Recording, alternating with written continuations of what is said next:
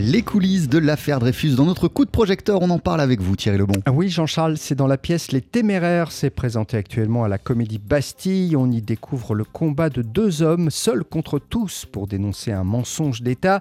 D'un côté, Émile Zola, qui écrira le célèbre J'accuse, et de l'autre, Georges Méliès, pionnier du cinéma, qui lui a réalisé un film sur le sujet.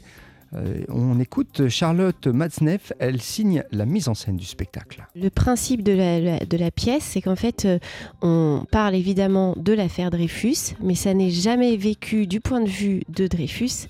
C'est toujours vécu à travers soit les yeux de Zola, qui va donc écrire son fameux J'accuse.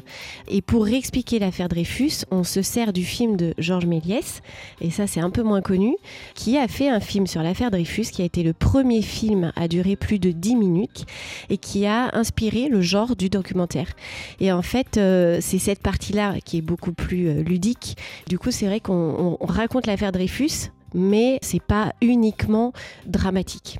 Donc euh, bah, les spectateurs passent du rire aux larmes d'une scène à l'autre en fait pendant toute la durée du spectacle. Et d'ailleurs, Thierry, réaliser un film sur l'affaire Dreyfus n'avait pas été sans risque pour Georges Méliès. Eh bien oui, tout comme Zola, il a subi des pressions. Son film a même été le premier de l'histoire du 7e art à être censuré. Il a été interdit, évidemment, il a été censuré parce que euh, ça racontait trop la vérité. Et puis du coup, euh, il y a le combat de ces deux hommes qui sont euh, l'un, l'un est censuré et l'autre qui est quand même carrément exilé il préfère partir s'exiler euh, en Angleterre plutôt que de se faire emprisonner.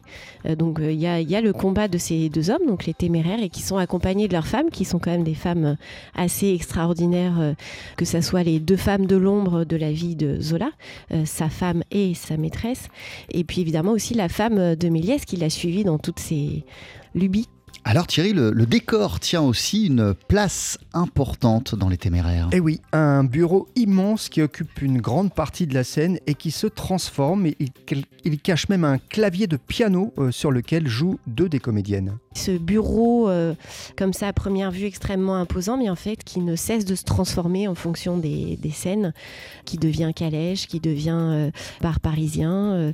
ce bureau imposant qui, comme Zola, bah, d'ailleurs, on démarre le spectacle, il écrit et on finit euh, le spectacle, il est en train d'écrire. Ce bureau, c'est un peu comme la machine infernale euh, qui a comprimé euh, Dreyfus, entre autres, et puis évidemment à la fin Zola aussi, quoi. Charlotte Masdev qui met donc en scène Les Téméraires avec sur scène sept comédiennes et comédiens formidables qui interprètent, excusez du peu, une trentaine de personnages.